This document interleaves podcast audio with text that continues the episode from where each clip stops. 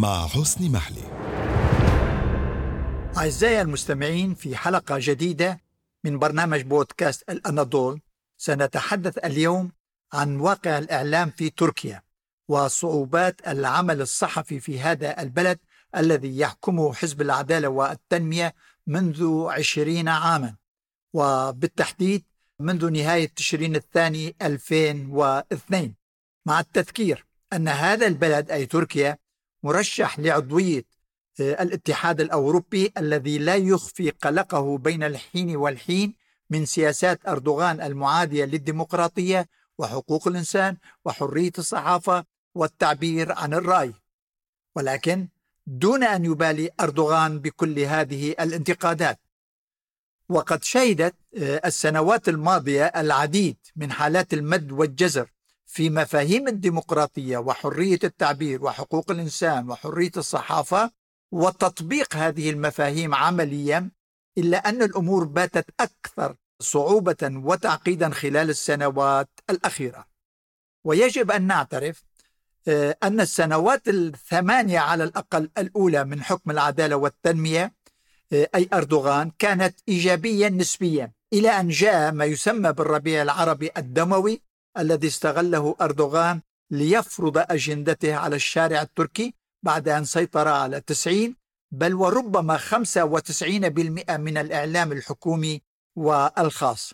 وبدأت حينها حملات أردوغان لإسكات الإعلام المعارض لسياساته الداخلية والخارجية التي أراد لها أن تجعل منه سلطانا وخليفة على المسلمين ليس فقط في الخارج بل في الداخل أيضا. وهو ما دعاه ويدفعه لأسلمة الدولة والأمة التركية بشتى الوسائل والطرق. وهو ما تطلب منه المزيد من التعسف والاضطهاد ضد معارضيه وخاصة في الإعلام المرئي منه والمكتوب والمسموع. وهكذا بدأت ملاحقة الإعلاميين المعارضين له وأيا كان السبب. فوضع المئات منهم المئات منهم في السجون فقط لأنهم انتقدوا أردوغان وسياساته لأي سبب كان. وكان سلاح أردوغان في هذه الملاحقة هو القانون الذي يمنع الإساءة لرئيس الجمهورية وهو ما يثير نقاشا قانونيا وحقوقيا في تركيا لأن القضاء بات يلاحق كل من ينتقد أردوغان بتهمة الإساءة له حتى إن لم يكن لذلك علاقة بالموضوع.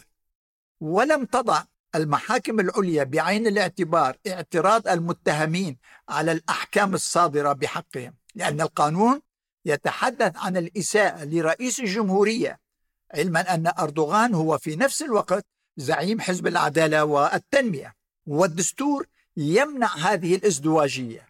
ولكن أردوغان لا يبالي بذلك أي أنه هو رئيس الجمهورية وهو في نفس الوقت زعيم حزب العدالة والتنمية والأغرب في كل ذلك أن المحاكم حكمت بالسجن لفترات مختلفة على كل من سأل عن الشهادة الجامعية التي يحملها أردوغان الذي لم يستطع أن يبرز هذه الشهادة حتى الآن وعلى الرغم من الضجة الإعلامية والشعبية التي أثارتها المعارضة. علما أن الدستور يشترط على رئيس الجمهورية أن يكون حاملا لشهادة جامعية مدة الدراسة فيها أربع سنوات. فيما تستبعد أوساط المعارضة لأردوغان أن يكون حاملا لمثل هذه الشهادة. وهو شيء غريب دون شك. وجاء الانقلاب الفاشل الذي قيل أن أتباع الداعية الإسلامي فتح الله جولان قد قاموا به في الخامس عشر من تموز يوليو 2016 ومن بعده الاستفتاء على الدستور في نيسان إبريل 2017 ليساعد أردوغان على إحكام سيطرته على جميع مرافق وأجهزة ومؤسسات الدولة وأهمها دون شك الأمن، الجيش، المخابرات وكذلك القضاء. وهو ما استغله أردوغان أي أن أردوغان استغل كل هذه السلطات في ملاحقة كل معارضيه وفي مقدمتهم الإعلاميين فزاد عدد المعتقلين والمسجونين منهم يوما عن يوم كما زاد عدد السجون التي بناها أردوغان منذ استلامه للسلطة. فزاد عددها عن 126 سجنا تم بناءها خلال السنوات الستة الأخيرة فقط. يعني خلال السنوات الستة الأخيرة فقط بنى أردوغان 126 سجنا جديدا. ولم يكتفي أردوغان بالإعلاميين فراح يلاحق كل مواطن ينتقده عبر شبكات التواصل الاجتماعي ليصل عدد المواطنين الذين شاكاهم أردوغان في المحاكم عن سبعين ألف خلال السنوات الثلاثة الأخيرة فقط. ويستعد البرلمان وهو موضوعنا المهم الآن ويستعد البرلمان للمصادقة خلال هذا الأسبوع على قانون جديد يقضي بالسجن لمدة ثلاث سنوات على أي شخص يستهدف عبر مقالاته أو أخباره أو تحليلاته بل وحتى كتاباته في شبكات التواصل الاجتماعي يستهدف السلم الاجتماعي عبر أخباره الكاذبة أو المبالغ بها كما يقول القانون. ودون أن يوضح هذا القانون من الذي سيحدد معايير ومقاييس الكذب؟ فعلى سبيل المثال لن يسمح لأحد بعد الآن الحديث عن غلاء المعيشة أو التضخم أو البطالة إلا في الإطار الذي يتحدث فيه أردوغان ووزرائه.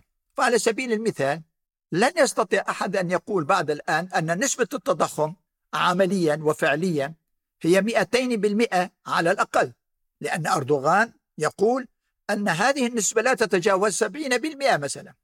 كما لن يستطيع أحد أن ينتقد أو يعارض ما يقوله أردوغان حول أي موضوع في السياسة الخارجية. مثلا الدور التركي في سوريا وعلاقة أنقرة بالفصائل المسلحة هناك بما فيها النصرة باعتبار أن ذلك يمس الأمن الوطني والقومي لتركيا وفق القانون الجديد أيضا. وهو الانتقاد الذي كان سببا أساسا لاعتقالي ووضعي في السجن نهاية عام 2016 والحكم علي بالسجن لمدة خمس سنوات ونصف تقريبا. حيث اتهمت آنذاك بأنني أسأت للرئيس أردوغان. أنني أسأت للرئيس أردوغان لأنني اتهمته بالتدخل المباشر والسافر سوريا وحملته مسؤولية الوضع هناك علما أن محاكماتي ما زالت مستمرة بالإضافة إلى الحملات التي تستهدفني ويشنها الإعلام الموالي لأردوغان. وهذا هو حال عدد كبير من الإعلاميين والأدباء وأساتذة الجامعات بل والفنانين وحتى المواطنين العاديين. ودون أن يبالي أردوغان بانتقاد المنظمات الأوروبية والدولية لحقوق الإنسان وحرية الصحافة لسياساته هذه. ويقول عنها أي أردوغان أنها ضرورية لبناء تركيا الجديدة التي يجب أن لا يكون فيها أي معارض له ولسياساته. ودون أن يتذكر أي أردوغان أنه حتى أقرب المقربين منه ورفاق دربه السابقين كانوا من المعترضين على هذه السياسات التي أوصلت البلاد إلى حافة الإفلاس والدمار. وعلى حد قول وزير اقتصاده السابق علي باباجان وهو الآن زعيم حزب الديمقراطية والتقدم المعارض. يعني هذا ما قاله علي باباجان أن أردوغان أوصل البلاد إلى حافة الإفلاس والدمار. فأنا كصحفي لو قلت هذا لحكمت وربما بالسجن لعشرات السنين ولو بشيء من المبالغة. وأما رئيس وزرائه السابق لأردوغان أي أحمد داود دوغلو هو الآن زعيم حزب المستقبل المعارض وهو يتهم ويتهم ويتهم أردوغان بقضايا فساد خطيرة جدا جدا جدا. واعتبرها داود اعتبر قضايا الفساد هذه سببا للأزمة المالية الخطيرة التي تواجه تركيا. وجاء الانتقاد الأخطر من رئيس البرلمان السابق ونائب رئيس الوزراء السابق بلنت أرنش الذي اتهم أردوغان وهو من أقرب المقربين إليه قبل أيام بالاستبداد والاضطهاد. اتهم أردوغان بالاستبداد والاضطهاد وهو ما أثار نقاشا واسعا في الشارع السياسي والإعلامي ولأن أرنش هو أحد أهم مؤسسي حزب العدالة والتنمية في العام 2001 وإلى جانبه الرئيس السابق عبد الله جول وهو أيضا من معارضي أردوغان الآن. وكذلك نائب رئيس الوزراء الأسبق عبد اللطيف شنار وهو الذي تمرد على أردوغان في العام 2007 بعد أن اتهمه بالفساد وانضم لاحقا إلى حزب الشعب الجمهوري المعارض وهو الآن عضو برلمان عن هذا الحزب.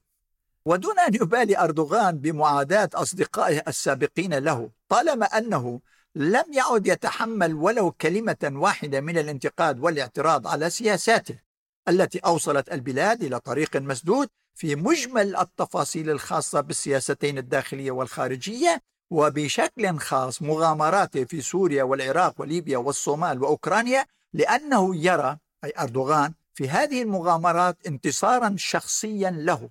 ولعقيدته الدينية والطائفية والقومية التي يتغنى بها في المسلسلات التاريخية التي تعرض في محطات التلفزيون الموالية له. وإلا فالمجلس الأعلى للإذاعة والتلفزيون وهو سلاح أردوغان القوي والأخطر هذا المجلس يلاحق إداريا وماديا وقضائيا كل من يتصدى لعقيدة أردوغان وسياساته. هذا المجلس يفرض غرامات مالية على التلفزيونات المعارضة ويمنع بثها لفترات مختلفة كما هو لا يتردد في مصادرة هذه القنوات والإذاعات والصحف التي تتعرض لمراقبة وبالتالي ملاحقات صارمة من السلطات الأمنية والقضائية.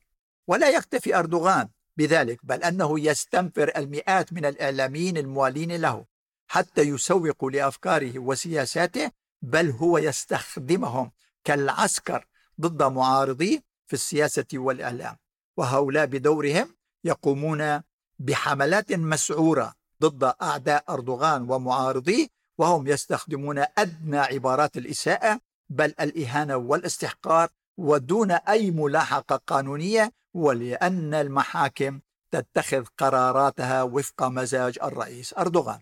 وبات واضحا أنه سيتمادى في عدائه للإعلاميين مع اقتراب موعد الانتخابات ولأنه لا يريد للمواطن أن يسمع أو يرى الحقيقة التي يبدو واضحا أنها لا ولن تكن لصالح أردوغان في السياستين الداخلية والخارجية.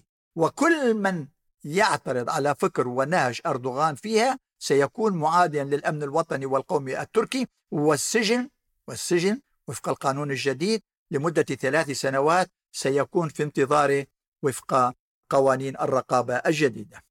ودون أن يتذكر أردوغان أنه هو أيضا كان ضحية معاداة حرية الصحافة والتعبير عن الرأي عندما حكم عليه بالسجن لعدة أشهر لأنه تلا قصيدة شعرية قيل أنها تحرض المواطنين على التمرد وكان ذلك في العام 1997 فأقيل من منصبه عندما كان رئيسا لبلدية إسطنبول فخرج ليؤسس حزب العدالة والتنمية وأصبح رئيسا للوزراء ثم رئيسا للجمهورية. ولم يعد أحد من رفاقه السابقين كما تحدثنا قبل قليل إلى جانبه بعد أن هجروه جميعا وكل له رأي في سلوك آه، أردوغان الشخصي. لأن أردوغان وفق هؤلاء لم يعد أردوغان السابق فالسلطة أفسدته كما قال رئيس برلمانه السابق بلانت أرنج. فيما قال نائب رئيس وزراء السابق عبد اللطيف شنار أن السلطة لم تفسد أردوغان بل أنها كشفت عن حقيقته كشخصية استبدادية أنانية لا تقبل الاعتراض أو الانتقاد بل أنها تحاسب وتعاقب حتى الذين يفكرون بذلك حتى لو لم يعترضوا أو ينتقدوه خوفا منه. ومن بطشه الذي يريد له أردوغان أن يدفع المواطن للبيعة له وإن لم يكن فالاستسلام شاء أو أبى. وهذا كلام كما قلت نائب رئيس الوزراء الأسبق عبد اللطيف شنار وهو من أهم مؤسسي حزب العدالة والتنمية الحاكم. وإلى اللقاء في حلقة جديدة نلقي الضوء خلالها على قضية ما في هذا البلد المهم بكل معطياته سلبا كان أم إيجابا ويبدو واضحا أنه كان وسيبقى محط أنظار الجميع ولكل أسبابه في ذلك. وتحياتي لكم جميعا.